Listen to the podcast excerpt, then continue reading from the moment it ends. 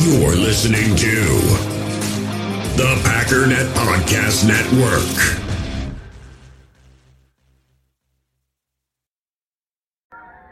Actually, it's the it's the lead play in our in our offense. Come and tackle, take the defensive end if he's over him. If he's not, you drive down the first man who is inside. Pull back and get him take the first man outside the offensive tackle. No one goes. Go right by them and field inside. If the YN has the linebacker taken out, he cuts inside. If the YN has the linebacker in, he comes all the way around. So look at this play. What we're trying to get is a seal here and a seal here and try to run this play in the alley.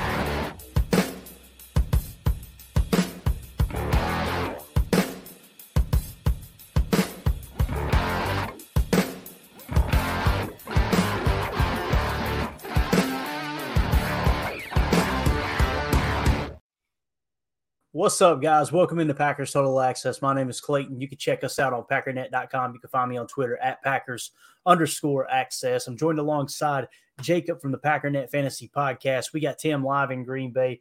We got a fun little show for you uh, guys and gals this evening. The chat's already lighting up. We got Don in the house. We got Shaw. We've got Zane Strong, Larry up in here. We got United Larry. Bates. What's Bates. up, guys? And and Don said, "Listen, we're wasting no time, gang. Let's get right into it." He said, "Great football content. The players like Joe Barry, but do you think they need to respect him more? A lot of freelancing, lack of discipline towards the scheme." And he's basically asking a question there. Um, I think that's a fair assessment. You know, they do seem to like Joe Barry, and, and again, when you see him play, Tim, I'm going to ask you this question and, and kind of steer it in your direction when you see them not make plays on the field, again, I watch the tape. I don't see a flawed scheme. I see lack of execution. Do you think that could play into it a little bit? Because I could kind of see that. You know how it was in school when you had a substitute teacher, right? That you could just kind of push over rather than the one that's going to. Back in my day, they break the paddle out on you, but that's a story for a different podcast. Some of you kids would freak out if you went to school when I went to school, especially elementary school. But uh, they they would they were looking for a reason to take out some anger on the child. I promise you that. But Tim, what do you think about that, man? Do you think that there may be a little bit of that with Joe Barry? Uh, I think so. There might be validity to that. Like I've said, I, I've seen Barry as a player's coach and a coach's coach. And, you know, that can be a double edged sword. You want to get along with everybody you work with, and especially with people that are technically, you know, answering to you or working underneath you. Um, that's a big part of it, but it's a fine line. You can't, yeah, you can't be everybody's friend. You can't, you know, you you you have to ru- rule with an iron fist at the right time. So, you know, you're dealing with young men who make millions of dollars to play, you know, a game. So it's it's going to be tough enough when it comes to things like effort and things like that with certain players. Not all, but but some. And I also think this is uh, true across the board in the NFL. Um, a lot of teams, not all, but a lot, uh, think they can win games on rep. Like their like their reputation is going to win them a ball game. Oh, this defense is really stout. They're gonna they're gonna dominate, and they think that they can just kind of like mail it in, and that their reputation is going to carry them to a dub. And as we see, blowing a lead late in this game, that's you know kind of an example of what you know thinking that way can get you. So I don't know how. Uh, I don't know how to teach effort, and I don't know if that's something you can teach at the NFL level, or if you should even have to at this point. But you know, maybe it's not for lack of effort. Maybe the execution is, you know, subpar for other reasons. Uh, you alluded to this yesterday, Clayton. It is possible that you know it could be a little bit of both. It's not all on these players, and it's not all on Joe Barry. And uh, yeah, Joe Barry's the top dog when it comes to the defense, but um, you know, it goes without saying this is a team game. So Yeah, no doubt about it. No doubt about it, man. Um, yeah, it's just I don't know the the the thing I get aggravated the most in this conversation, especially on Twitter, and again, you shouldn't get aggravated on Twitter because, you know, 90, I think they said 92% of communication is lost in transition when it comes to text messaging, right? And that's essentially what Twitter is. But when I hear people say Joe Barry needs to do more because he's got eight first round picks, just because you've got first round picks, guys, doesn't, you know, Look at Brock Purdy. Brock Purdy is arguably a top five quarterback in the league. He was the last pick in the draft. To just sit here and pretend that okay, a first round pick is a slam dunk, and I know people immediately say, "I'm not saying it's a slam dunk, but out of eight, there should be some." Okay, we had two dropped interceptions yesterday. Want to take a guess who dropped them? It was two first round picks, right? now, football's a funny sport, right? Quay was our best defender. Not only did PFF agree with that, but before PFF even hit, you guys heard me on the post game show. I'm like, Quay had a good day. If Quay picks that pass off, guarantee you has an elite grade again. He had that kind of day. He looked great. Um, but you know, I don't know. It's tough. It's tough. Let's go to Shaw real quick. Shaw in the chat says, I'm really excited about what Love is showing. Before people get worked up about the total yardage, they need to remember he had two 40 plus yard completions taken from him due to pass interference. That's a very good point there because if those do get completed and the penalty is not committed, you tack on 80 yards, right? 80 plus yards onto his total. It looks a lot better. Now, I will say this, Shaw. Um, I came away from both of those games wasn't overly impressed with Jordan Love from a standpoint of, um, man, I feel like he's playing great. I, I thought he played good. I think is where I would peak at. Now, the the other thing about about how he's performed, though, the one thing that you can't ask more of, the guy's protecting the football. And I did not expect that because that was a knock on him his last year in college, right? Was decision making and that type of thing. Also thought that he done he he done a really really good job getting us in and out of good looks that first game. Now against Atlanta, I came away feeling a little bit worse about that. He missed some reads, but again, man, he's it's his first year starting. It's going to take some time. You know, Ryan talked about on his pod that you know that we we need to lean on the defense a little bit. And again, you lean on the defense. Why? Look at all the draft capital that goes into that defense, right? But just to assume, and not that Ryan is, but just to assume that that a player is going to be good because he's a first round pick is you're setting yourself up to be disappointed, right? Um, and again, some of some of the worst plays yesterday were committed by first round picks, and I want to say kudos to Rashan Gary for owning up. Like that's one guy that's like taking responsibility, and and he seems like he is he is on on a mission to fix that. And uh, Tim's going to talk about that here in a little bit. But go ahead, Jake. What you got, bro? I just interject real quick because we all sitting here talking about like why aren't our first round, you know, draft picks on defense playing well? We look at what uh, I would argue that Quay Walker has been maybe our best player on defense. Uh, statistically, he has been. For PFF grades, he's had the best score for the last two weeks, and that's a massive year two jump. I, I would argue that Devonte Wyatt has looked okay. We'd like him to see, you know, a little bit more improvement. Um, Lukas Van Ness, that kind of thing. Early round draft picks showing up. Let's look at a team. If we really want to compare as to what the worst thing you could do would be, would be the Minnesota Vikings. If you remember, they they drafted Andrew Booth and they drafted Lewis Cine.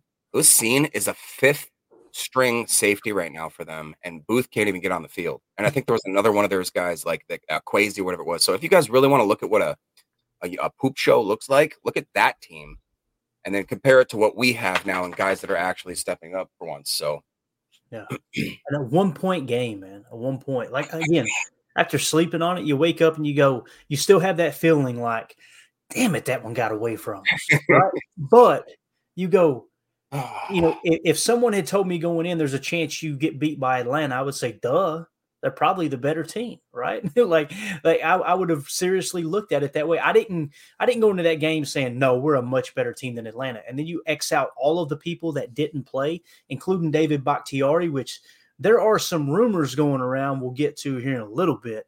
I don't know. I hear we've got a new segment coming up. We'll see how that shakes out. Um, let's see here. We got uh, Daniel in the chat said Jacob beat me in the Superflex League. Look at Jacob right, over globe, man. Right. You're supposed to do this, Jacob. Love it. All right, so let's see here. Uh, the number one Packer fan says, "So in my opinion, I don't like Joe Barry as a DC. Never have, and didn't like the hire from jump. However, I can agree that the players didn't finish plays. Again, you know, like Tim just said a second ago, they're uh, number one Packer fan. It, it, falls on both parties, and that's all I'm saying. Like when I go on Twitter, and, and today was just a, an absolute crap show. I'm sitting there just going like, how can you put this all at the feet of Joe Barry? That makes no sense. And someone had a thread. I shared it. You can go to my Twitter and find it. I mean, if you if you comb through that thread and watch those plays. And the guy, of course, he was a sarcastic a and probably why I related to him. But he was like, "Man, can't believe Joe Barry dropped this interception. Man, can't believe Joe Barry didn't break on this ball. Man, can't believe Joe Barry uh, got you know gave up three broken tackles. Which, by the way, that that one off the edge was sad. There was three defenders that ended up on their knees facing the defender or facing the running the the ball carrier. That's how bad the tackling was. And people say, "Well, it's his job to teach tackling." I thought we had a bunch of first round picks. Are you telling me that Joe Barry should have to teach a first round pick how to tackle? That sorry, you can't have it both ways. You can't. They're literally saying like you need to teach these guys fundamentals. Like they're not in Pop Warner League, bro. This isn't the Little Giants. Like this is the actual NFL football league. Yeah no doubt. Kevin Rogers in the chat says, I went to high school in Alpine, Texas, and they still were giving SWATs to students graduated in 2009. Texas, Texas will hold on to those uh, those type of things as long as they can. And and I like I, I, everybody who's ever lived in Texas and came to Tennessee and visited, or or even moved up here. We've got a couple that lives next door. They moved up here from Texas. Um, asked them why they moved. They said it just got a little too hot for us, so we were looking for a little bit cooler climate. But they said, "Man, you would love it." Just just having a couple conversations with me, it sounds like Texas is an amazing place uh, for sure. I want to come through real quick, make sure we're not missing anything huge. We'll come back to the chat, guys. Let's get right into the first segment here, and that is the PFF grade. You guys good with that? Yes, sir. Doesn't matter if you are or not. We're doing it anyway. Okay, that's how we're going to roll. Um, let me start that so we know where we left off.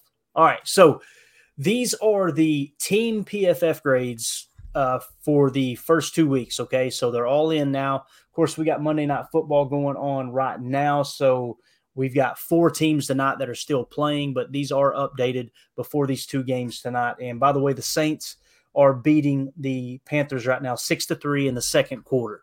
Uh, but number one, the Miami Dolphins guys, they look like they are looking strong, man. The way that they played that game against the Patriots last night, solid performance. 87.8 for them. Um, number two, you get the Dallas Cowboys 86.2 with their 90.6 defensive grade. Uh, number three, you got the San Francisco 49ers at an 84.7 defensive grade of an 84.9. Um, you've got number four, the Baltimore Ravens at a 78.8. Number five, the Philadelphia Eagles at a 77.2.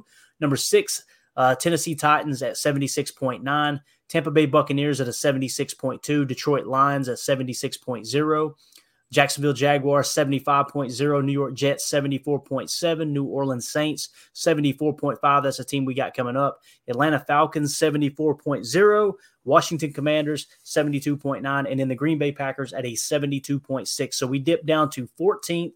I'm just going to count them real quick. Above us, we've got one, two, three, four, five, six, seven, eight teams above us. So right now we're in the ninth spot according to PFF overall grades in the NFC. That's two spots lower than you need, or yeah, two spots lower than you need to make the playoffs if we were to treat that as the standings. Jacob, what stands out to you right there with those PFF grades, man? Uh, first of all, just Miami. Like, who really actually thought that? Everybody was so worried about Tua and his, his mm-hmm. situation. I'm really worried about Dallas's defense. All of a sudden, like or not all of a sudden, just as a constant, San Fran, can you just go away? Can you just go away? I have another conspiracy. Ooh, maybe, we'll lead into that next week. I think Shanahan and Matt LaFleur separated at birth, and then whatever. We'll go into that later. Uh, Baltimore Ravens. I, you know, I, I am. Uh, that's just a, a, whole rounded team right there. The Eagles are the Eagles. Um, the Titans. The biggest surprise on this list for me is the Tampa Bay Buccaneers because nobody.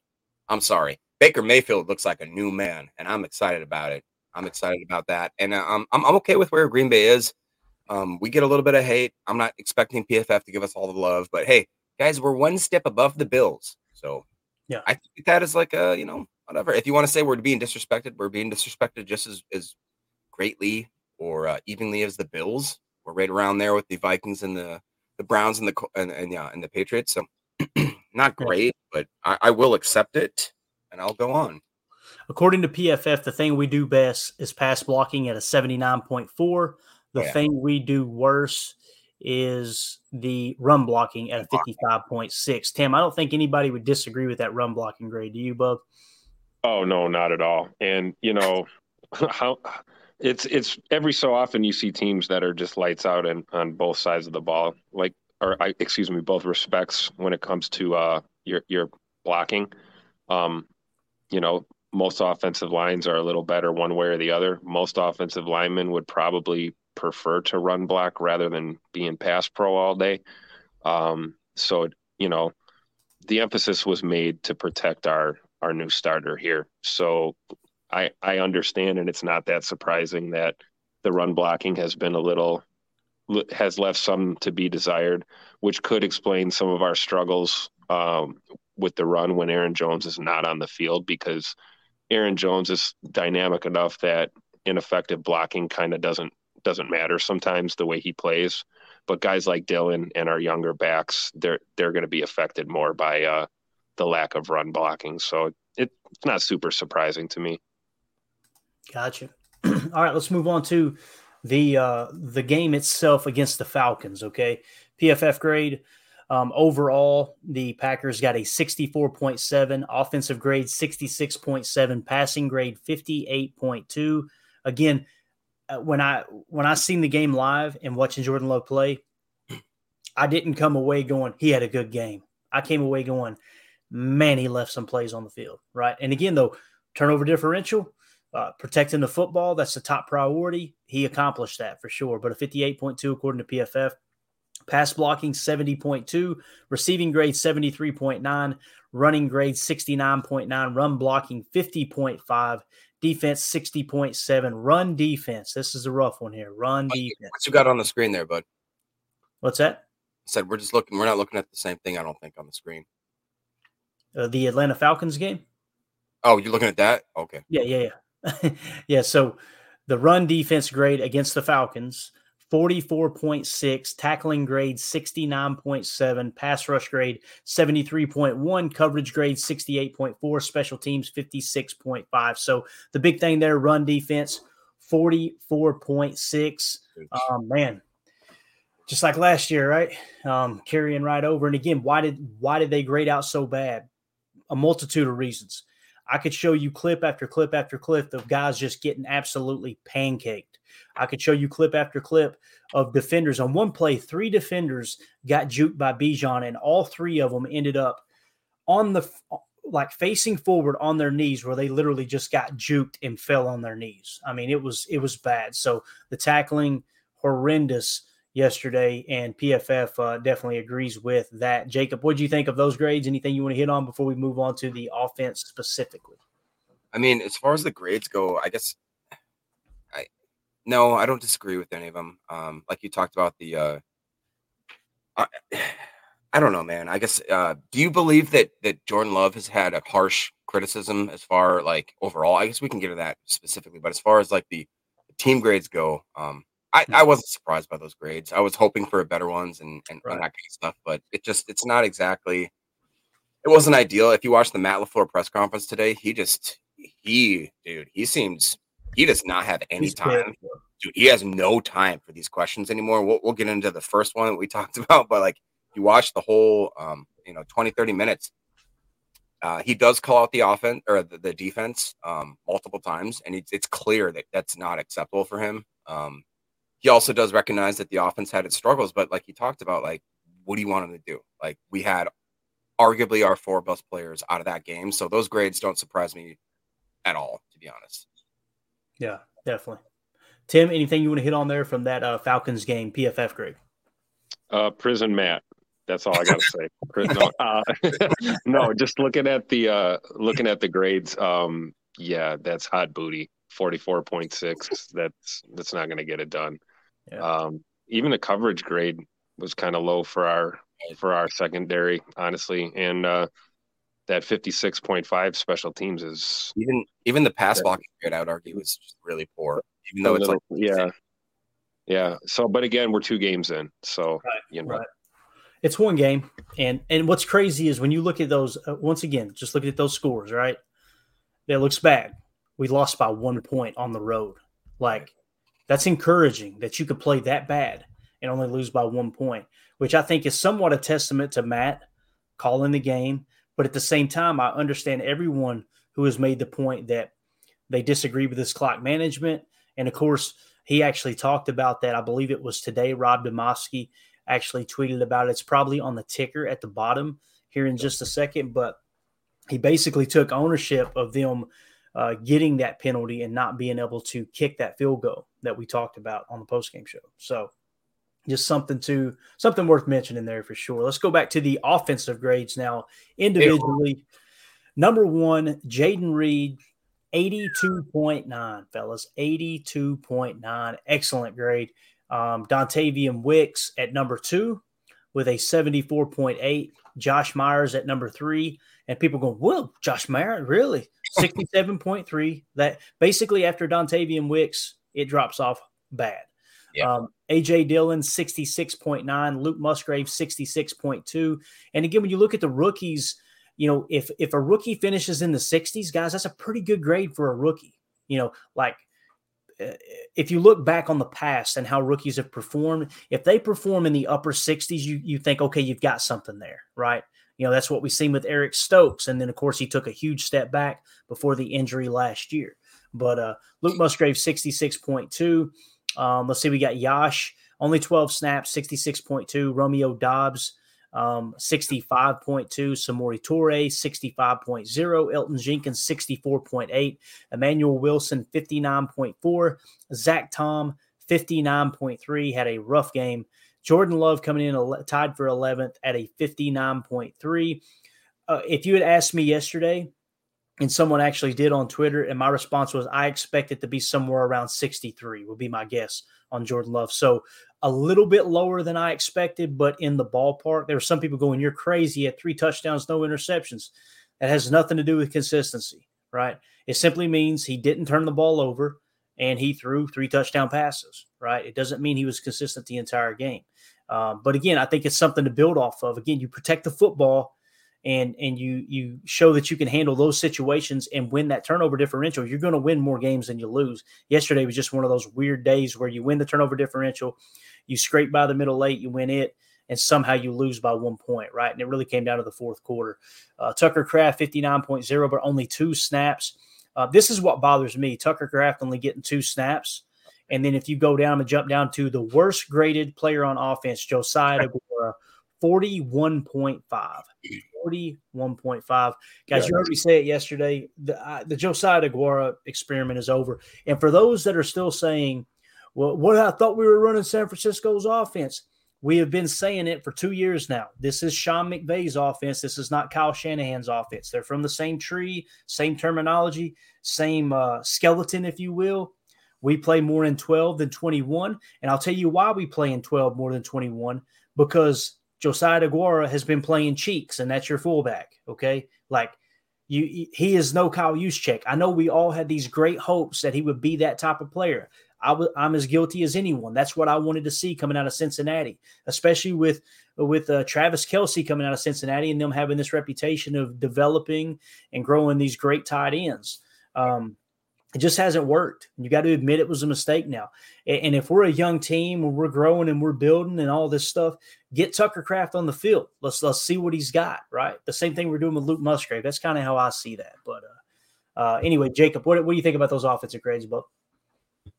Well, it's not uh, it's not ideal, but what I will say is that if you look at the top five, three of them are rookie specialty players that are unbelievably like I mean, I I'm very blown away with with Jayden Reed. I think that he has exceeded my expectations. He just looks like a veteran out there. He looks like a guy when he caught those balls. Clayton, I wish we could have um, talked about this.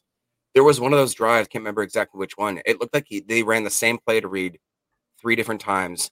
Um, it was almost like a post out kind of corner route, but they did it like on the left side of the field, right side of the field, left side of the field, and then I believe the last one was a touchdown that he caught.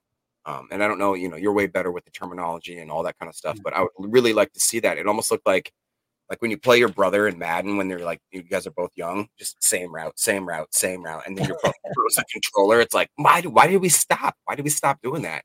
I'm very excited about T- Dontayvion Wicks. I really do think that he should have caught that ball. Um, that was a that was maybe Jordan Love's best throw that he made the whole game, in my opinion. It was an absolute dime just dropped into the basket. And that was just good, good defense on that play. I'm I, not putting that out quick. I was going to say that that was really, really, it was a perfect throw, perfect route, perfect defense. And so at that point, I can't really, I, I can't, uh, I I can't hate on that at all. But um, it's nice to see Josh Myers. But like you said, I've almost already put him in the position of like we got to replace him. So even though he has one decent day where he's like in the top echelon of the crappy, you know, people, like I, I don't really know what more to think about that. Uh, Could you bring that up one more time, Clayton? The uh, offensive Yeah, grades, so I could get the. Uh, when I look at Jordan Love, I, it's not that I disagree with this. Um, at all, really. It's just that I thought that maybe I, I was going to say, okay, his run grade. Um, and somebody commented about the fact they'd like to see him run more. If you watch that whole, the whole uh, Matt LaFleur interview, they asked him, did, "What did you think about Jordan Love?" And specifically on the one where, if you guys remember, he ran out, did kind of like a weird. It wasn't a spin move, but it was like a juke move where he left his whole body exposed. He took a hit, then kind of shuttered off and ran forward. And they're like, "Did you talk to him about that?" And Matt said, "Yeah, yeah, I did." And I told him to stop that, basically. and, and he's like, and he came back and he said that Jordan Love literally he goes, Don't don't do that anymore, please. Like, don't do that. And he goes, Well, I thought we needed a spark. And he goes, Okay. And like he, he literally acknowledged the fact that his quarterback understood that his guys will get riled up, get fired up, and that that extra little effort right there. And so it was it was cool to see that LaFleur acknowledged like it was almost that that Holmgren uh Favre moment where it's like, no more rocket balls, please. You know what I mean? And I'm tuned up. Like and, then, and it was the same thing. He's like, don't You think God never farted? and uh yeah and, and and that's the thing clint green just said i kind of love or kind of like love doing some trash talking if you have noticed this about love which i did not expect when that guy gets a little bit of a cheap shot gets a little bit of a, a shoulder in him he gets up and he gets mad and then all of a sudden he gets tractor beam honed in and i'm like i'm almost like about it like okay let let the guy take a shot and then watch him just go like that meme where he gets those laser eyes and he just Right. hones in I'm I'm about it. I'm cool with it. Definitely. Uh, we got Cody Newberg in the uh, in the super chat here. Appreciate the uh, support there, buddy. He said maybe I'm late, but have we fired Joe Barry yet? I just found out today he was DC of the Lions 0 and 16 team. Shaking my head. What year was that, fellas? Somebody remind me. Uh, a few years ago. 2013 No, that was 20. I believe was it 2019? was that recent? I don't think Or- it was. You I guys it was- keep Had gonna be one of our. Was it 17 or 18? I thought it was 2019, but I might be stupid. I'm trying to remember. Ex lifeless uh, Could be interfere. right. Man, that's a long name, bro. 20. thou- He says 2018. Uh, 20 2008. Good lord. Uh, know what it was? 2008. that's Wow. what he's saying. That's what he's saying. Yeah, 2000, uh, 2007, 2008. He was the DC. So, Okay. guys, Okay. how long ago was that? You may help you. Okay. Yeah. So we we're we're, we're Over a decade. Thank you for the super chat, Cody. But everybody like to put point it out that uh that uh Bill Belichick got fired in Cleveland, right? And then he goes on to create a dynasty. I'm not trying to say Joe Barry is is Bill Belichick. I know that's immediately the extreme some people would go to, but I'm just saying that's a long time ago. And it was one of the worst teams. Will we all agree it was one of the worst teams in the history of the league? I believe they didn't win a game, right? Like, so if you're telling me he had talent and didn't know how to use it, it's going to be a hard sell, man. It's going to be a hard sell with those Lions teams back then. But again, thank you so much for the super chat, man. Um, all right, let's see here.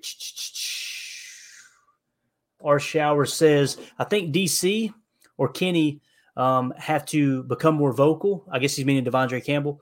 Uh, if it isn't Barry, I think it is. Then people's manhood has to come into question and has to come from a veteran who doesn't suck regularly. It's funny you mentioned that because um, Tim is going to break down an article here in a minute that Rashan Gary got very vocal, and it sounds right on par with what you're talking about that you're looking for. Showers, I think you'll enjoy that when we get to it.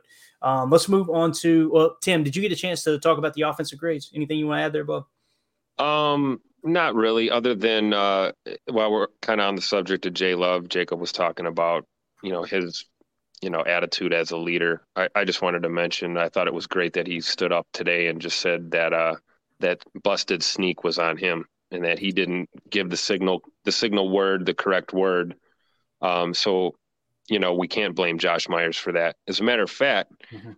Uh, we'd be blaming Josh Myers if he did snap the ball and we end up with a fumble or something. So the fact that he didn't hear the code word and stayed neutral and didn't snap the ball is a good sign. So, and it says a lot about our quarterback who could have easily took the old, uh, you know, high road and passed it off or passed the buck, passed the blame without naming names, but he didn't. He owned it up or owned up to it right away. I think that speaks a lot uh, to his uh, credibility as a leader. So, just wanted to give Jay Love some props. Gotcha. Definitely. All right. Cody's back in the chat. Another super chat. Appreciate you, Cody. He said, No, but I'm telling you, he has talent now and doesn't know how to use it. LOL. Okay. When you say he doesn't know how to use it, what does that mean? I'm assuming you mean put him in a position to make a play, right? Okay. Passion, drive, and patience. The formula for winning championships is also what keeps your ride or die alive. eBay Motors has everything you need to maintain your vehicle and level it up to peak performance superchargers, roof racks, exhaust kits, LED headlights, and more. Whether you're into speed, power, or style, eBay Motors has you covered. With over 122 million parts for your number one ride or die, you'll always find exactly what you're looking for. And with eBay Guaranteed Fit, your part is guaranteed to fit your ride every time or your money back. Because with eBay Motors, you're burning rubber, not cash. With the parts you need at the prices you want, it's easy to make your car the MVP and bring home huge wins. Keep your ride or die alive at ebaymotors.com. Eligible items only, exclusions apply. We all have smartphones, and we all know they're pretty amazing, but they also can be amazingly distracting, especially when we're around other people. So, US Cellular wants us to reset our relationship with our phones by putting down our phones for five. That's right, a company that sells phones wants us to put down our phones. And to see what we find, learn more at uscellular.com forward slash built for us. In the hobby, it's not easy being a fan of ripping packs or repacks. We get all hyped up thinking we're going to get some high value Jordan Love card, but with zero transparency on available cards and hit rates, it's all just a shot in the dark. Until now, introducing slab packs from arenaclub.com, the only repack that provides real value, a complete view on all possible cards, and clear hit rates for each one. Now, when I buy slab packs on Arena Club, it finally feels like I know what I'm getting. And honestly, the best thing for me and my son is the fact that we're kind of novices into this. When I walk into a card shop with my son and a card says it costs $40, kind of just taking his word for it that that's a good value. So I appreciate the transparency on grading, as well as just getting excited about seeing what you could potentially get. Right now, you can get 10% off your first purchase by going to arenaclub.com slash packdaddy. Wow, that's crazy offer. 10% off a $400 slab pack. That's 40 bucks right there Anyways, that's arenaclub.com slash packdaddy for 10% off your first purchase. We had two dropped interceptions where the players could not have, you couldn't have put them in a more perfect place. Jaire playing the two on a cover six, right? Perfect spot for that sit that they tried to run. Hit him right in the chest and he dropped it. Quay Walker on a country quarters, dropping right down the seam, hits him right in the face. It literally hits him in the face mask and he drops the interception. So when you're saying he has talent now and he doesn't know how to use it, what do you mean? Uh, and I'm genuinely asking, what what would you like him to do different in those situations? Because there's a lot of people that say, well, that's just two plays, Clayton. Okay, let's talk about the four contains that were dropped. Okay, on read options. You want to talk about those? Because he had the defender in the perfect spot, literally sitting in the perfect spot. Oh, by the way, one of the few times that you actually moved Rashan Gary to the left side of the line, meaning you're expecting them to run the read option that side. So you put your best defender there, and Gary crashes on the running back. And if you don't believe me, go ask Rasul Douglas. Because when you watch the tape back, guess what you see Russell do? Rasul literally gets up off the ground after make it, trying to make the tackle, and Gary's on his back, and and Rasul is literally doing this to Rashan Gary, screaming at him. Because he's saying like how the heck did you break content like that was your only responsibility. Joe barry put them in the perfect spot to stop that read option. But again thank you so much for the super chat man. Um, josh martin in the chat says you can't uh, super chat thank you so much josh. Can't blame barry when players can't contain the edge or arm tackles drop two easy picks i'm telling you if you if you intercept one of those balls you're winning that ball game i firmly believe that and and it, it, I'm sorry, man. It's just it's best to just say, hey, we're gonna have to agree to disagree. because I don't know what else you expect from a defensive coordinator other than to game plan and scheme. Now, there are people saying, well, they ran all over us, Clayton. That's on the defensive coordinator. Okay. If we're not missing tackles, I agree. The problem is we might have set a record for broken tackles, you know? And and again, it, it is Barry 100% innocent and nothing to blame? Absolutely not. There's enough blame to go around. But to just try to say, well, we got eight first rounders, this is on Joe Barry, that is silly. If the okay, you two of your eight first rounders basically caught interceptions in the teeth and dropped it. I don't I don't understand how that's on the defensive coordinator. But again, Josh Martin, I agree, man, about the uh, the edge. I'm glad I'm not the only one that's watching the tape and seeing that. And of course, the two uh, two drop picks. Go ahead, Jake.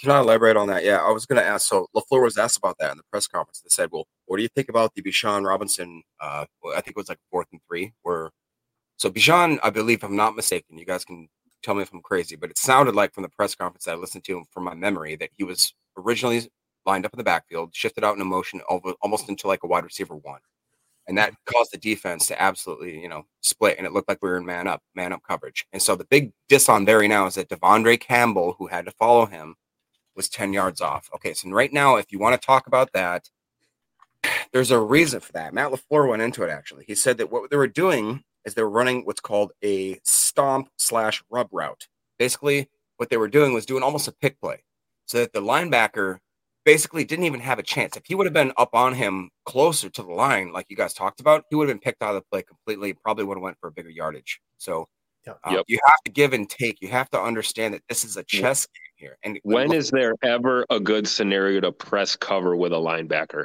on a receiver? Exactly. And people are like, well, why couldn't you switch an audible? It happens in two seconds, guys. You can't just swap. This isn't Madden. You don't get to push pause. Madden. and, and, uh, yeah, it's it's uh, it, and our shower says it right there. He goes, "Why would a normal person see we're getting absolutely knelt in the run game defense and not force Ridder to beat us in the air?" They did not happen outside of literally one series. Well, that's because it's not that easy. Because even in a run formation, if you stack the box, they can still kill you over the top. They can still right. kill you on the outside. They can still do anything. Just because you mm. start running 46 bear on the Falcons or some crap like that, like it's not going to stop them from absolutely killing. No. But I, am I'm, I'm sorry. No, no, it's and listen, it, I respect people's opinion. Yeah, we, can, yeah, we're here to we're here we can to agree to disagree, you know. Yeah. But again, I, it's like I asked people on Twitter. They hit me with that. They show the screenshot, and, and it's funny because you can tell where it originates from because it's the same podcasters that do this every time there's a defensive lapse. And Carly, we're going to go to you in a second. I apologize, but oh, they, no worries. they immediately go to, well, we're just playing soft. We're playing soft. It's okay. X that that play out of the equation. Show me where they played soft yesterday because what I seen were people missing tackles in the backfield. Or am I the only person that seen that? I didn't see the running back getting, you know, way down the field without getting contact. You've seen people missing tackles in the backfield. But on top of that, you got a run heavy team. The, the, the, name of the game is controlling explosive plays, plays of 20 yards or more. If someone hits an explosive play, it triples your chances of scoring on that drive. So when they come out in a 21 personnel or a 20 or a 12 personnel and they flex Bijan Robinson out, they typically did it in their 21 pistol. You flex Bijan out to the boundary. And, and it's funny. All we heard last year was we need to play more man coverage. We need to play more man coverage. Well, he comes out and plays man coverage, and boom, they flex Bijan out to the boundary and they walk De'Vondre Campbell out there. And all of a sudden it's, oh, Joe Barry's a moron. He's got De'Vondre Campbell trying to cover on the boundary. It's like, okay, you wanted man. All right, now we got man, maybe, and now he's having to play eight yards off the ball. If you, I, I would love to be able to rewind and put De'Vondre Campbell on the on the line of scrimmage and just say, press Bijan. And when they hit you for 45 yards over the top for a touchdown, I, I would love to see people's reaction because I guarantee you the people that are complaining would not be on Twitter going, Well, I'm okay with that. They tried. Yep. They'd be going, What are we doing playing press coverage with a linebacker? That's exactly what they'd be saying. So Whew, boy, I tell you what, we I didn't think we were going this angle. Let's go back hey, to Cody hey, one more Clayton, time here. Well, actually, let's Clayton, maybe maybe we should have dropped De'Vondre Campbell and, and, Savage should have switched, and De'Vondre should have been the single high safety. and, the conversation on Twitter steered in that direction. I was going. I know. Oh, and, come on. Oh, here's I've heard everything. Here's I heard one. that we should fire Joe Barry and Rich Bisaccia should become the D coordinator. I, I heard that yesterday. I seen that exchange and I was like, oh hilarious. Here's another thing too. Someone said, "Well, that's why you need an extra corner in there." I was like, "You uh, an extra corner?" So they're running the ball down our throat. They go to 21 personnel, and you're saying we should go to nickel? That doesn't make sense. What are you like? Again, it's about containment. It's about controlling the explosive plays, and they did. They bled us dry. But it's either that. Now, some people are saying I would rather Ridder have to take a shot over the top. I get it. Theoretically speaking, kind of, you know, bird's eye view, that sounds better, right? A little bit better. But in the moment, when you're when they're running the ball, running the ball, running the ball, gashing you, gashing you, gashing you, they go to a 21 set. Yeah, you're you're thinking, okay, damage control. They've got us here. And and here's the other thing, Tim, and I'm going to you, Carly, right now. I promise.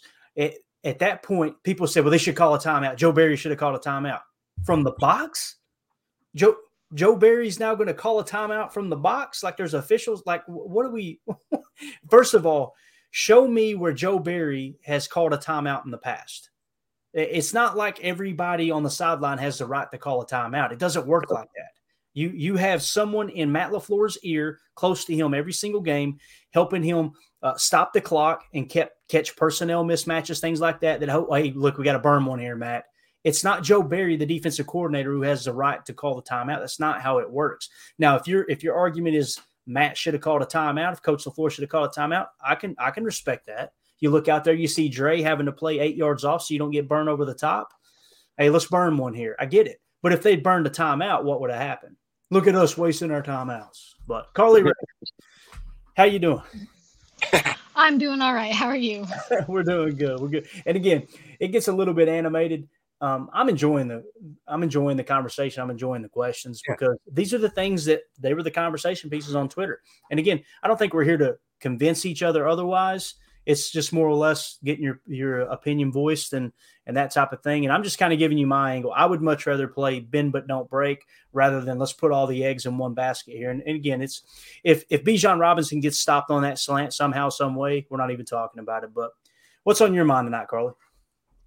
I just have, I think, three quick things, and maybe you've touched on them already, but I got here late. Um, and I, I like the not not argumentative, but the discussion you're having because that's kind of.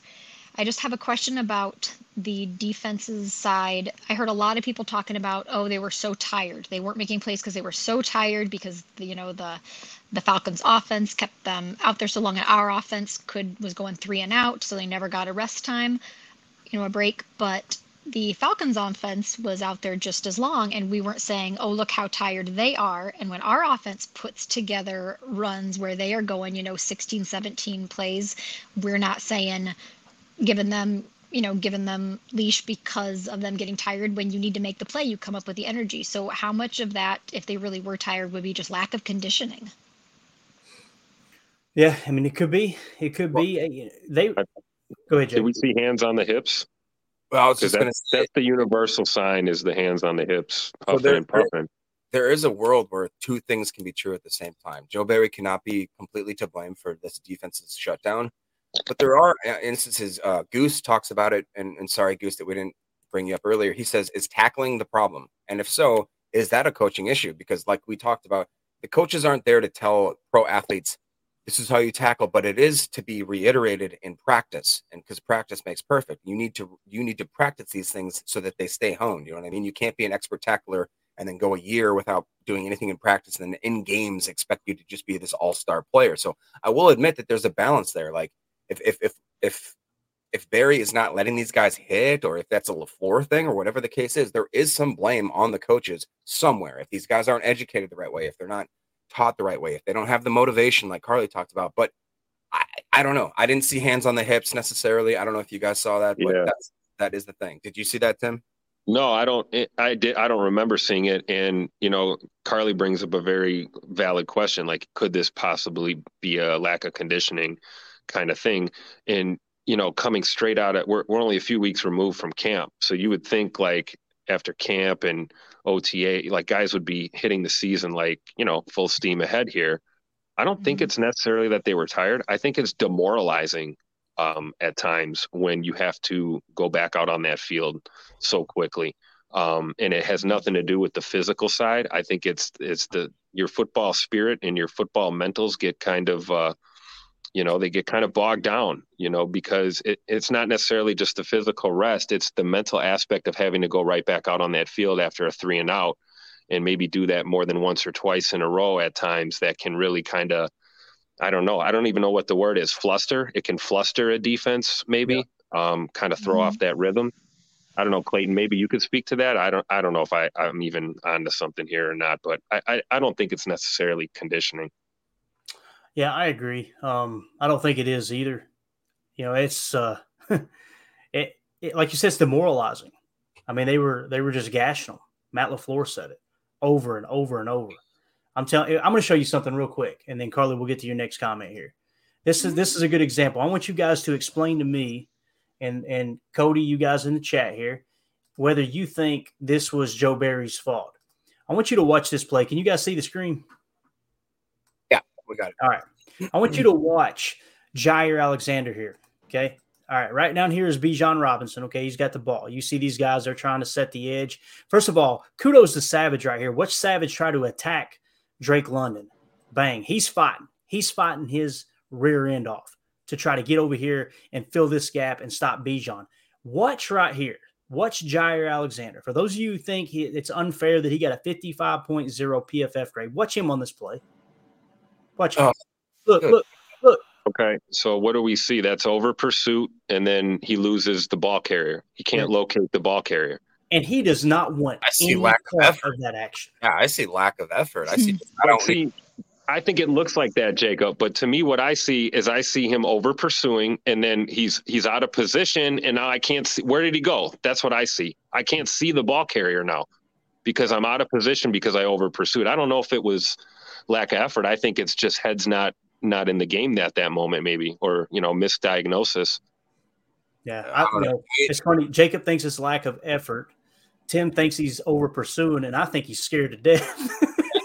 that right Hell of a show like tonight, boys. Back in the day, like, uh, he is he is the shortest kid there, isn't he? Yeah. there you go.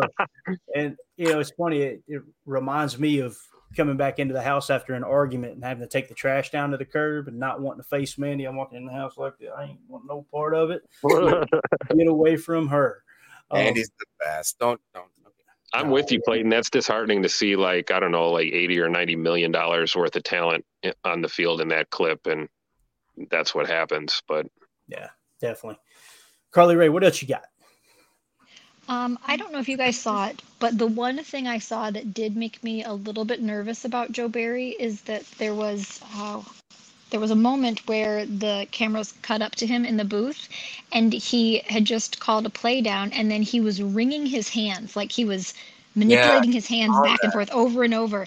And I saw that, and I was like, "Oh, he is not comfortable with what he is doing right now." yeah. That was kind of funny. I saw that. I really did. I it. Sure. We, we need to turn that into a GIF or something, right? A meme. We need to we need to have it for a meme. yeah, no, dude, it, nothing went right on defense. Like that first half, I mean, it wasn't horrible, but when you got into the second half and one dropped interception, a second dropped in, it was just like all the missed tackles. I, I'm I don't know, man. I would have lost my mind. I would have lost my ever loving mind. Um, but the crazy, but Clayton, I think if you guys find it, and I can look back for it too, that I believe that happened before they were actually in trouble. I think they had just called a few really great um, plays that had kind of contained Bijan, and then they went after another one of the guys on their offense, and they ended up taking him out of the game. And so I think they were doing well at that moment, and so that's what made me nervous.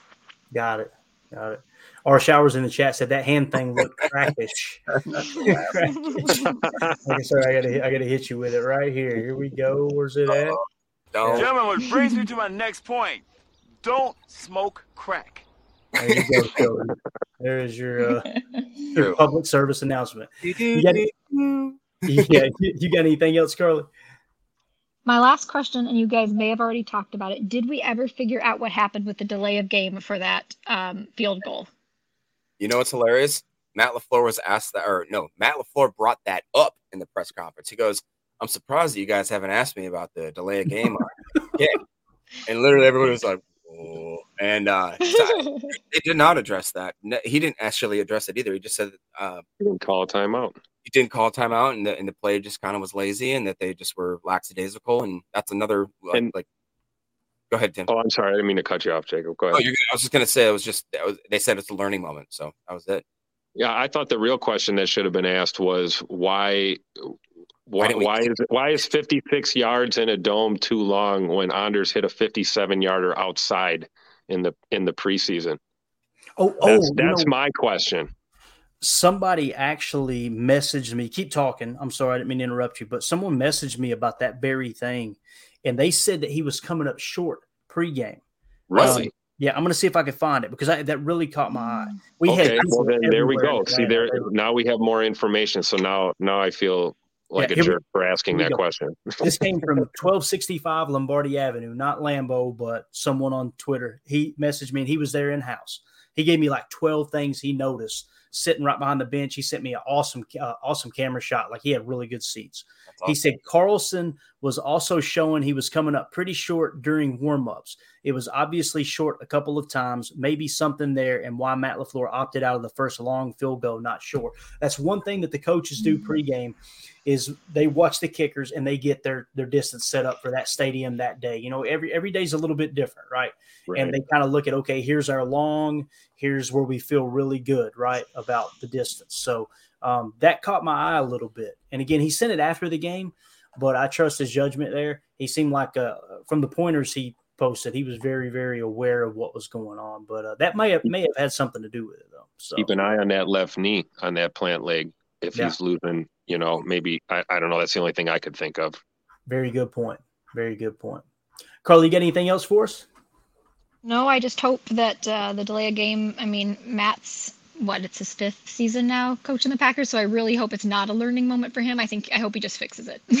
Yeah, no, it, and as fans, that's that's what we want, right? I don't care how you, I don't care who's to blame, to be honest with you. That's what's funny is everybody's now it's Clayton's just a Joe Barry defender. No, I if it's Joe Barry's fault, fire him, get him out of here, and fix it.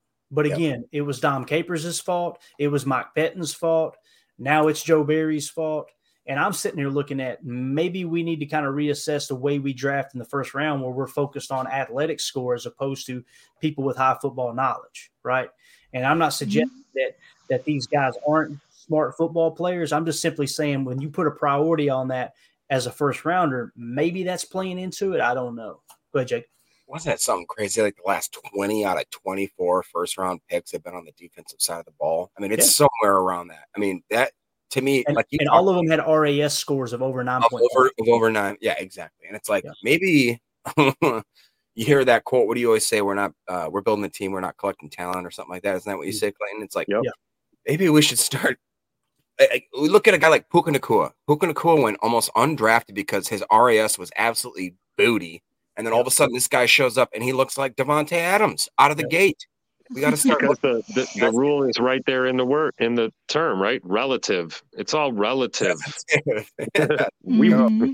you know. I'm going to so- find the clip because pre-draft I was breaking down wide receivers because I felt like that was a need for us, and of course we go out and draft two, um, actually what three or four, um, but that Puka Nacua I came across him. I said, "There's a name to remember, guys. PFF grade through the roof.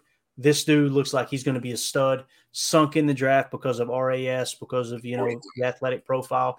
Now he's out there looking like the perfect complementary target to the LA Rams that seem to have caught people off guard this year. So uh, just a smart football player, good hands, good. He just he's kind of that Adam Thielen type where he doesn't pop off the screen, but he's always going to be in the right place. He's always going to play hard. He's always going to have he's he doesn't do anything great, but he doesn't do anything bad. You know, he's just steady Eddie. So Carly Ray, we appreciate you calling in for sure. yeah, you guys have a good one. Thanks so much. You too. Huh? Thanks. Thanks, Carly. And that was Carly Ray. All right, let's get back to these uh, super chats real quick, man. This show has flew by. Goodness gracious. Josh, or I'm sorry, Josh, we're going to come back to you. There was another one up here I missed. Okay, here we go. Cody Newberg said, I wish I could expand, LOL, but there were zero, in all caps, adjustments made out of the soft two shell. Those picks, both subsequent drives, resulted in touchdowns. I disagree with you again, Cody. I'm going to show you a graphic on the screen here. This was the first interception, right? Or this was the only interception right here. I'm going to I'm going to drop your super chat down for just a second. And again, thank you for the super chat. But this was the pressure by Kenny Clark. Notice there are not two safeties. Safety. There's yeah. no two safeties on the shelf. We were playing single high in this look, right? And we played single high a good chunk of the day. Now, again, people that hate Joe Barry will find the handful of plays that show two on the shelf. Notice it's always the all 22 and it's never showing down distance situation. That's why when we do chalk talk, we walk it in order through these are the most important plays at the most crucial points rather than cherry picking one play. I'm not suggesting you're doing that, Cody. I'm saying that's what a lot of people do online. They'll cherry pick a play and say, This one right here. See, look, told you they're playing, they're playing soft. Now, notice this people will see the corner on the X there and say, Why is he playing so soft? Okay, so you're just going to disregard the slot. Look, look how tight the corner's playing on the slot there. Right. But if you're if you're single high safety, you got you got to have you got to play a little soft uh, Absolutely. when you're on the boundary, right? I mean, you got no help back there. And what you were playing here, and they flexed the T out, which was Bijan. They flexed him out, then brung him back in, and then sent him back in the flat. They were gathering information: zoner man, zoner man, zoner man. They were playing zone on this play, to the best of my knowledge. It was a cover three zone match, is what they were playing. And again, Kenny Clark pressure in the three technique, forced the errant throw. And that's the one that Rasul Douglas right over here on the left side. I don't know if you guys can see my cursor, probably not. On the far left, that corner was Rasul, jetted over in front of that choice route and picked the ball off. So again, I'm not saying they didn't play two high shell. I know they played two high shell. I've seen it from time to time. But again, to and I'm not saying you're doing this, Cody, but a lot of people are just assuming all they're doing is playing too high soft. BS. The it, it, you you mix and match, you make adjustments as the game goes on, and, and the way I look at that, man, I mean, honestly, the way I look at it is real simple.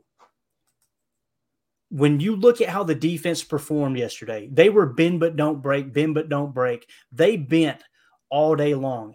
You never seen them break for the huge play.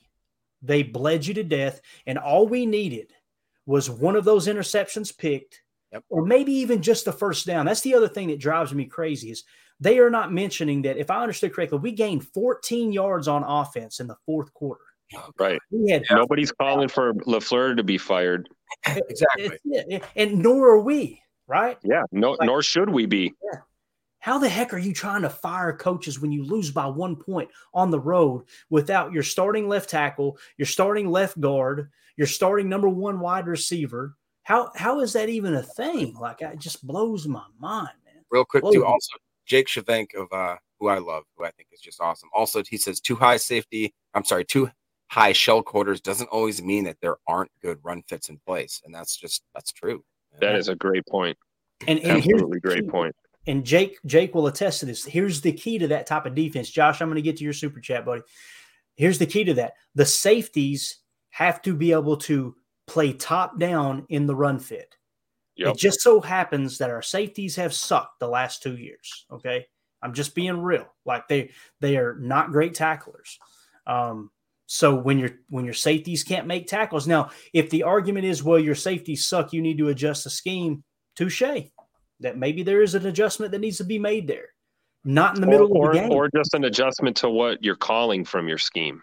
Maybe maybe it's just the play call adjustment, not a whole overall overhaul of the scheme. Maybe we just call call the games a little different. Right. Yeah, and, and that's the thing. It, again, I, I, now I've gotten my head. I haven't even seen it, but I've gotten my head Joe Barry going. you know, you know what, you know what I thought when I saw that. I thought he was thinking of you know having him some ribs and maybe some chicken wings and oh you know, maybe some of those cornbread muffins. I think I think he was kind of just oh. licking his chops a little bit in that shot. Which reminds me, want to give a special shout out to our sponsors, Old Southern Barbecue Smokehouse. They've got five locations for you guys and gals in Rice Lake, Hudson, Arden Hills, Minneapolis, and Shakopee. It was absolutely awesome seeing people tweet out pictures and send us pictures in going, Hey, I got a chance to drop by. Hey, I actually had them cater for me. That's right. They do catering. So if you plan on staying at home for the ball game and you're near any of these areas, give them a call. Um, Google Google the number, give them a give them a buzz and say, hey, what would you charge to cater for 15, to cater for 10, whatever it is. They'll take care of all that for you. Awesome ribs, awesome brisket. Like uh, like Tim mentioned, the cornbread muffins they say are out of this world, multiple sides, all that good stuff. Now, if you're at a distance, right? And you uh, you love cooking at home, you love running the smoker, you love grilling meats, make sure you check out their website, oldsouthernbbq.com. That's where you can find their barbecue sauces. They've got four different flavors. They've also got some awesome rubs. They've got some really sweet bundle package. I'm telling you right now, for the stuff that's in those bundles and the price that you get it before our promo code discount, even you can't get in the store for that price unless you're buying the cheap stuff, unless you're going value time, baby, unless you're one of those ultimate cheap brands. But they do a phenomenal job. Uh, again, if you go to their website, oldsouthernbbq.com, type in the promo code PackerNet15. That's capital P Packer, capital N Net, one five, no spaces, and that'll get you 15% off of your order. Again, that's Old Southern Barbecue Smokehouse, um, oldsouthernbbq.com. Appreciate them sponsoring the show. All right, let's make sure we didn't miss anything. I think we had Josh Martin had a super chat. Here we go. Easy fix is the players play within the scheme and make the plays. Coaches can call great plays. Won't matter if the players don't make the plays. If there have been people out of position, if if Desmond Ridder converts that first down pass over the middle, right, and there's nobody in there, you would be hearing me say there's a scheme problem. There's no way that guy should be open going across the middle right there. I'd be the first to say it.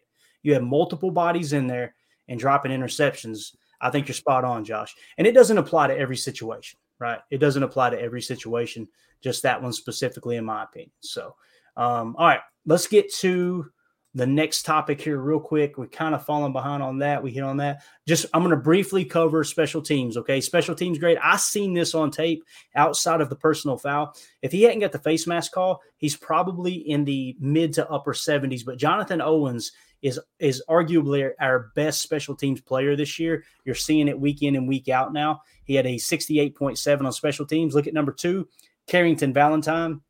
I won't go any further other than long snapper Matt Orzech, 55.5. That's what we refer to as cheeks. That is cheeks.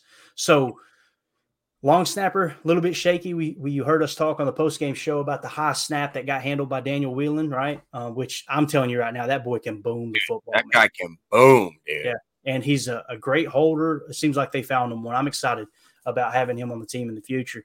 Um, but yeah, as far as special teams, that's kind of what stood out to me um, there. Let's do this, Jacob. We had a uh, a little bit of a, I guess, a conspiracy, right? There's been a lot of talk about David Bakhtiari, and Matt LaFleur got asked about it today.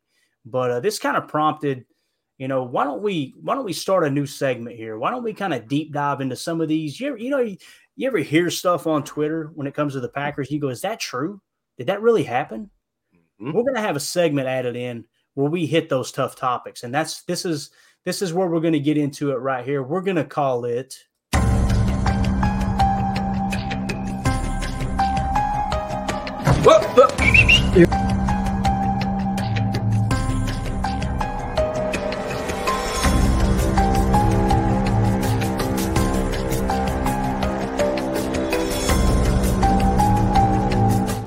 That's right. It's Jacob's Conspiracy Corner. All right. I'm excited about these. We may not do it every episode, but when things, hey, when the time arises, we're going to do it. All right. Jacob, would you like me to play the soundbite from Coach LaFleur to kick this thing off? I would, Clayton. All right. So here was Coach LaFleur today when he was asked, Do you think Bakhtiari missed that game in protest? Is essentially what they were asking yep. because of the turf. It's going to be a little bit low because the Packers media team sucks. I'll say it again. and they don't know how to. Well, you can hear the music just fine, but you can't hear a damn thing they're saying. But here we go. Here was Coach LaFleur. I'm sure this would be easier on you if Dave would have just talked to us and explained it after the game. But did he not play because it was a turf game or because he had a, a issue that popped up last week? Well, his knee is injured and there's swelling, so. If that game's played at Lambeau Field, is he able to play or not? I don't believe so. Just to clarify, is this a? I'm not talking, all right, that's it. That's, just to clarify, I'm done talking about it. About the knee, like, was this? a- I'm not, I'm not talking about it. With the Elgton uh, injury that just surfaced, just there were. All right, there you got it. You sure about that? You sure about that? Jacob, take it away. Give us some background here. What is going on with David Bakhtiari, man? What do you what do you think is, is actually happening here? And, and well, let me do this real quick. Uh, our showers in the chat said, "Hey now." let me find it here. He said, "Hey now, Alex Jones is right. Well over sixty five percent of the time." Um, Thanks, listen, I Irish got First of all, let me hit it for you. 65%. 65%. I've got to say, our showers, the guy is outrageous. The way he is animated, and some of the stuff he said, I'm like, this man is not sane. I'll, be, I'll be damned if some of that stuff hasn't come true. I'll just leave it at that. All right, Yeah, but just leave it at Jacob, go ahead, sir. Here's what I'll say. Um, I think that honestly, my conspiracy theory has almost about a 65% over 50% to be true. I, and I'm just leaning. Um, I, I'm just looking at. Did you guys look at Matt LaFleur's body? Like his his his, his gestures? Have you ever watched somebody who, when they look at them, his eyes were darting back and forth? He did not want to answer that question. And I will say that it would have only cost the NFL $12 million to convert every single one of their fields grass fields. They do the same thing when they have a soccer team fly overseas. Why would they not do it? And Elgton Jenkins is supposedly on track of saying that he messed his knee up or whatever he did because of the uh, turf. So I'm just saying, I'm not saying, I'm just saying. Also, if you guys really want me to get a little crazy here, Matt LaFleur's name in French means the flower. What's the state flower of Wisconsin? Wood violet. What's also violet? Purple. Matt LaFleur is a Viking plant. I'm telling you the truth. he sounded like Alex Jones. Oh my god. Oh.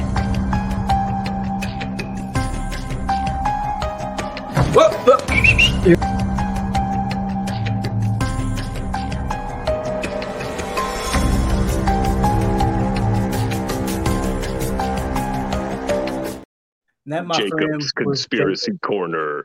there you go. Thank you, Tim, please help me here, man. Um, Okay, I got a conspiracy theory. oh God, uh, I was hoping Run, we run, get back. run the play, run the playback right before Big E left the game, and you can see AJ Dillon falling on his knee as he's rumbling and stumbling. That's that's my that's at least that's what I saw. Um, there, that doesn't mean like Jacob said, both things can be true. Maybe he, he still got but he hung up. rumbled and stumbled. you know, there could be truth. Maybe he got hung up in that in that uh, fake carpeting um, of a field, also. But to me, I, I don't know. It looked like AJ kind of clipped clipped him in the knee inadvertently as he was uh, stumbling forward. So Goose says the Packers media team is unwashed cheeks. Goose. Goose's comments are so like Nick, lethal. Nick the Realtor has a special request here. He says, "You're not going to call it. Are you sure about that?" You sure about that? You sure about that? my Oh, knee, man, my knee. My knee. Yeah. And yeah, showers in the chat says, "Oh, he looked pissed I have been put in that position to answer for that BS from Bach." I, now, here's the thing. Here's where it gets kind of kind of crazy, right? I said I wasn't going to do this, Jacob, but I'm going to do it. All right, I'm going to try to talk some logic here. Uh, David Bakhtiari's brother put a tweet out and put "f around and find out." Now he also it was a quote tweet talking about the major injuries. Immediately, people said, and in the in the comments, everybody was like, "What does this mean? It's been eight hours. You need to tell us what you mean by this." Thinking he's protesting, right? Um, and what he was referring to, in my opinion, I could be wrong, but I feel like he was referring to, "Hey, look, all these injuries of these big name players continue to happen because you won't change turf to grass. F around and find out." That's what I took it as. But hey, I'll tell you this: we'll know what in three weeks if he plays on turf or not, right? Because we're at Lambeau this week. We're, we're at Lambeau the next two weeks. Then we go to Vegas that's on grass. So it actually be the fourth week. Where are we at four weeks from now after Vegas? Uh, we got our Bye bye week. and then yeah, it'd be the Broncos. Which I believe it's grass, right? That's grass also. Yeah. So here's the thing. Here's my thought. Either way, it sucks. Whether he's not whether he's not playing because it was turf sucks because he's not on the field. Whether he's not playing because his knee is swollen again also equally sucks and he's not on the field. So both things can be true. they all suck.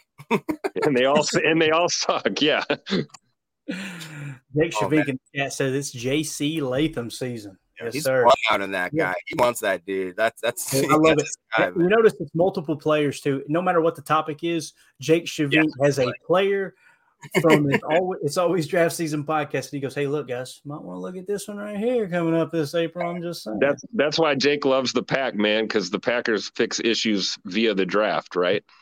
Exactly. Exactly. Lee 86 says won't have turf until week 12, I think. Now, think about that. With that being said, and if Bach is nervous about playing on turf, kind of makes sense for him not to play in Detroit. Now, there's people going, I don't care. He needs to be playing, blah, blah, blah, blah, blah. Guess what Elgton Jenkins said today? That the MCL sprain, his foot got stuck in the turf. Now, people were going, what does that mean? People have been playing on turf forever. Guys, this new grass turf, the heavier the player, their cleats get stuck in the backing of the turf. It's it's proven fact. That's why Bach is so animated about it. Is because the statistics show that there are more knee injuries on turf than there are anywhere in you know than grass. Now, immediately people go, well, look at the Detroit Lions player that tore his ACL on grass the other day. We're not saying it can't happen on grass. They're simply saying more on turf. Yeah. Exactly, exactly. And Josh Martin says Vegas is turf. I would love to get an answer to this because someone yesterday, Josh, the reason we said it was grass, someone in the chat said that Vegas is actually grass that they have indoors. Um, but I would like to get a confirmation on that. We need the a confirmation. on that new stadium. I would really. What is that? What is it? A uh, Allegiant? What is the name of their stadium?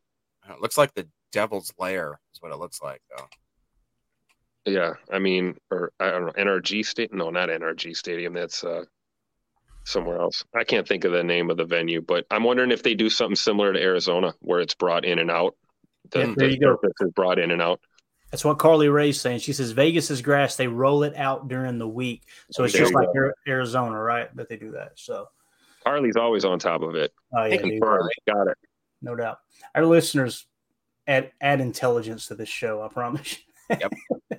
We're just here going through the motions. Let's do this, Tim. You you actually uh, mentioned in our private chat about an article that Rashan Gary was uh, mentioned in. You do you care to hit on that a little bit? Yeah, we can do that. This is uh, Sean Devaney, uh, heavy.com slash sports. Um, real brief article, just kind of talking about, uh, let's see, the headline is Packers veteran Rashan Gary has stern message for rookies after tough loss. Uh, I'll go right down to the quote here. Uh, the message for the young guys this week is to watch how the vets work and watch how uh, we attack this week. Rookies are going to find out, Gary said in a post game locker room on Sunday. Uh, and then they also asked him about, uh, let's see, Gary was hardly panicking over faulty execution that cost the Packers time and time again in Atlanta. Quote, What week is this? Rashan asked. Week two. We got so much football left to be played. At the end of the day, we have to be critical of ourselves in all three phases and come back next week at home and show out. That's it. Put it together. What we know, play good. That's it. So, what I gather basically from you know this is kind of a semi clickbaity headline here, stern message for the for the rookies. Basically, what Rashan's saying is, I'm going to lead by example. Uh, Devonte is going to lead by example. Preston Smith's going to lead by example. The, the the veterans on this team and on this defense are going to lead by example. You youngsters need to pay attention. That that's what I'm gathering uh, from all of this. And this is not absolving himself of any blame when it comes to his own execution. So I think this is Rashan's message to the team saying, hey, I'm the first one to admit that I messed up. You know, the rest of us need to do that too. And we have to change our approach because, you know, hey, tomorrow's Tuesday already. And, you know, the Saints are marching in and uh, we got to get ready for another game. So I just think that speaks highly of him as a leader. Um, and again, you know, with our concerns on the defensive end, you know, it, uh, defensive end of the ball, it, it really, uh, I, I personally believe it, it starts on the field. You know, some people believe it starts in the booth, it starts with the coaches. Man, you, you've seen time and time again teams that that really do have terrible coaches that still find a way to win games because these players unite and refuse to lose ball games. Period. So I think it starts with the players, and uh, seeing Rashan step up like this is not surprising, but uh, I believe it's right on time and uh, gives these guys some clarity here as we get ready for the Saints. Yeah, and Clint Green in the chat says, "Love it." I completely agree, Clint. You, you need people to step up like that. And what I love is you could tell Gary's not going, y'all need to play better. He's going, we need to play better. It starts with me. He, you know, he was one that underperformed yesterday too, right? Um, yep. Like I said, he, he broke contain a couple times, but I love that someone's stepping up. You know, something else Ryan mentioned. Uh, first of all, Josh Martin in the chat said it's turf for UNLV games. My mix up. No worries, Josh. Appreciate you uh, digging into that for us. Buddy. Well, that's interesting. So, very interesting. Now, what are we supposed to think? By the way, shout out to uh, Clint Green too, my buddy. He was uh, we hung out a few times at camp over the summer. Awesome. Uh, he, he photobombed my my picture with Quay Walker this year, so that's how we met. so uh, I'm glad uh, Clint's tuned in, man. That's yeah, cool. no doubt. Um, so yeah, something that Ryan mentioned on his podcast was uh, that it was being reported that in the locker room after the game, the positions were huddled up and they were kind of, you know, taking everything, you know, kind of taking it upon themselves to kind of get this thing right. Like it just seemed like there was more accountability. Jacob, did you listen to that on Ryan's podcast this morning where he talked about that? Do you remember hearing that?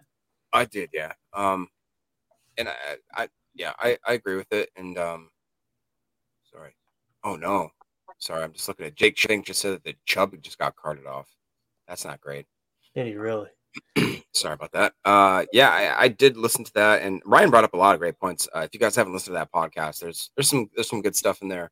Um, and what's really cool is that if you look at like with Shavank, Ryan, JJ, myself, Clayton, uh, one thing that we talk about on this podcast and this network is that we don't always agree on anything and everything. And, and most of the times, we actually, if you listen to the different podcasts, you're going to get different perspectives on stuff. So I, I just think that that's if if we were all saying the same thing, I wouldn't listen to us, you guys. I mean, to be honest, yep. we just, that means that we're talking. It's like uh, whatever. If, yeah, we don't we won't get into it, but um um, it's like if there's a script, then you should be wary of what the script is and who's writing it. And if you guys got if you have guys that are kind of going off the cuff and having their actual opinions, I mean, you look at what we got in the chat, like like Clayton says, I mean, Carly Ray, holy Lord, she's got a, a, lot of information. I wish I never gave her that book recommendation. That was, but I'm playing her in fantasy football. You look at guys like even uh, with Goose and, and and obviously with Tim. And, and so, anyways, I, I don't mean to uh, veer off track there. I just, um, it's cool. It's cool listening uh, because Ryan does, Ryan does do a different perspective on a lot of things, especially what did we talk about, Clayton? Where, um, definitely the Joe Barry thing, I think we have a difference of opinion on. It seemed oh, like yeah, no doubt today Ryan was more of the of the fact of like you know you got to eh, the buck stops here kind of thing. Um, mm. But anyways, which we alluded to, both can be true. You know, exactly. guys guys can play like booty cheeks, and our coordinator can have issues at the same time. And yeah. let's uh let's hope it's not both. but yeah. I mean, Right. Even if it is or it isn't, I mean, there's a, there's issues, and and this goes back to the comments I had last night when we were we were kind of talking about the offense, but really in general, it's like, will we see changes made? Will we see changes in personnel? Will we see changes in uh, rotation? We talked about rotating in more. Uh, I don't. I didn't see a lot of that. Uh, are we going to see a change in uh, play call uh, situationally? You know, we're not going to throw scrap and throw away the entire defensive playbook, but maybe we can dig deeper into it. Maybe we keep it more vanilla when we need to. Um, but you know, like you said, Clayton, I don't think we were doing anything super complex out there yesterday. Um, I didn't see many twists, stunts, you know, things like that. But I guess my point is, is that you know, yeah, both can be true. Neither are problems we want. Both should be corrected what what are the steps necessary to do this? Is it is it some of the things I mentioned? Is it a little bit all of the things I mentioned? That's that's where my head goes when it comes to this whole thing. Yeah, no doubt. and there's enough there's enough blame to go around, you know, and you know, like Ryan was saying earlier, and he and I, if I don't want to I don't want to speak out of turn here. Uh, Jacob, you correct me if I'm wrong. I feel like Jake or I feel like Ryan last year wasn't on the fire Joe Barry train. This no. year, he seems to be a little more on the hey, look, something's got to change, right?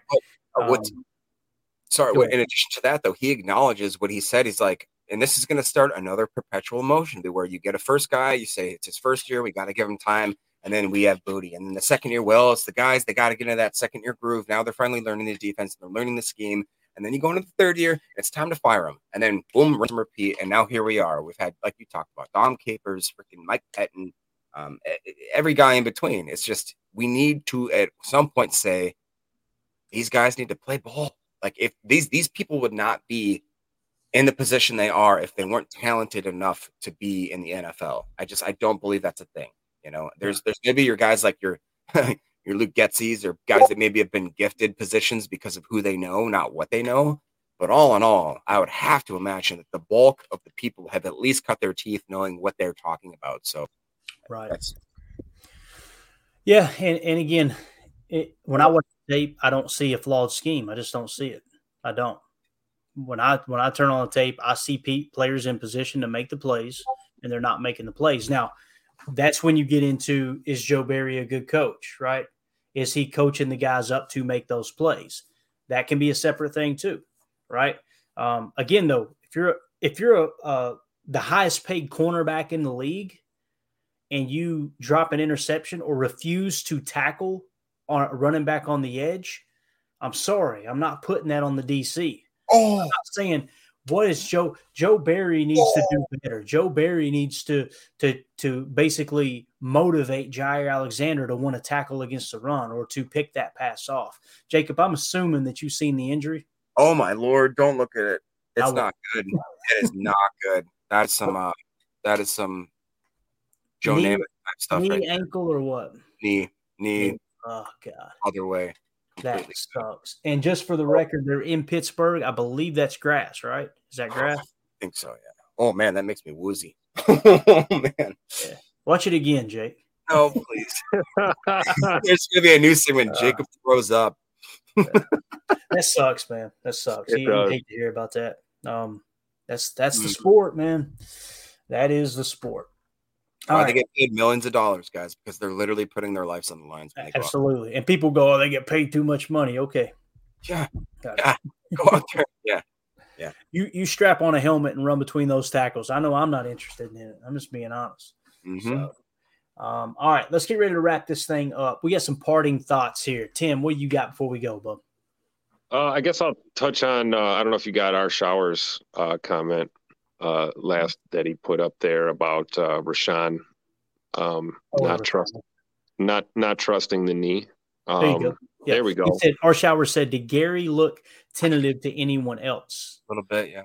He said, Yeah, uh, I am worried that he doesn't trust that knee. Go ahead, Tim. and, and, and I I agree. I'm I'm not worried though. I think it's part of this. I think uh, any one of us in our daily lives, if we had that type of uh, injury and a surgery, that you know the months following, uh, it's a lot of time trying to get used to how that feels. Just walking, let alone running, cutting, tackling, smacking into guys. Um, so I'm not worried, but I would definitely agree uh, that I don't think he fully trusts it yet. You can really see that on some of those plays too. Like when he was in pursuit, he just didn't quite look like the Rashan that we're used to seeing. You know, kind of losing his footing, turning and and cutting. I think it's going to come with time and snaps as they build up, and maybe uh, you know, give him a little bit more freedom. Um, but I definitely think that is a that is a true observation. I, I, I would agree. I, I mean, not worried at all. I don't think he's I don't think he's on the backslide. I don't think he's had a setback. I just think that this is part of uh, Rashan's process here to getting back to being 100%.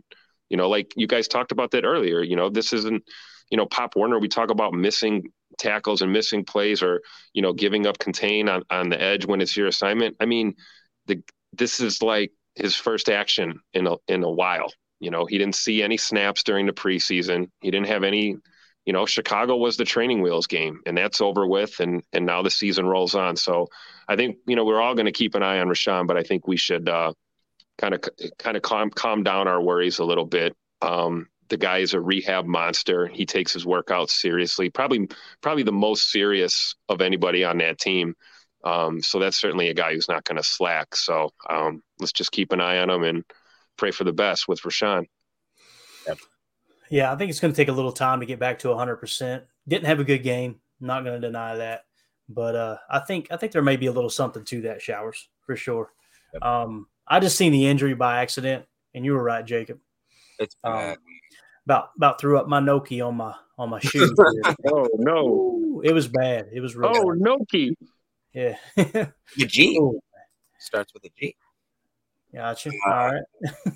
Can All I? right, Uh, anything else, Jacob? What you got? I was just gonna say, uh, per that note right there, Casey Ullman brings up a good point. Taylor to the Browns, as in uh, Jonathan Taylor, that now looking very um possible. I was also gonna say Kareem Hunt gets a weird signing to the Browns, but they have a guy, a backup named Jerome Ford, who's pretty darn good. So uh, the other thing I was gonna comment on, where was I looking at? Yeah, uh, Musgraves. Casey's talking about how Musgraves is gonna have a lot of huge games. I really do think that that is going to be it. And also, uh, our shower is saying that he thinks that you know, he just wants Gary to be okay. I, I really do. He's the heart and soul of this. Last thing I'll say real quick, if you guys remember that that um late in the game there was that um, I, I don't remember what exactly the route you'd call it. LaFleur called it a circus route, where Romeo he claims it wasn't an overflow by uh, overthrow by love. He said that Romeo cut that route off, that he undercut the route, and that Love actually placed the ball perfectly. So if you guys want to start saying, you know, any sort of thing about Love can't com- compete in the in the back end of the game. It sounded like that it was a Doubs thing where he cut that route. Uh, Do you know what a circus route is off the top of your head? I just he threw that out there like as if it was common knowledge. Um, but he said a circus route to Romeo. I would have to see it. If you could find a timestamp of the play around, yeah, around when it was, be tomorrow. it, and Um, it may be. I've got a chalk talk keyed up, so it may be in that. Yeah. Okay, that was it though. I've never heard the term circus route. Now there's a circle route, but I'm sure there is a circus concept. There's there's so much stuff now, man, and everybody uses such term such different terminology and everything. You know, I had somebody come at me the other day and say that's a rail route that wasn't a wheel route, and I'm going, what's the difference between a rail and a wheel?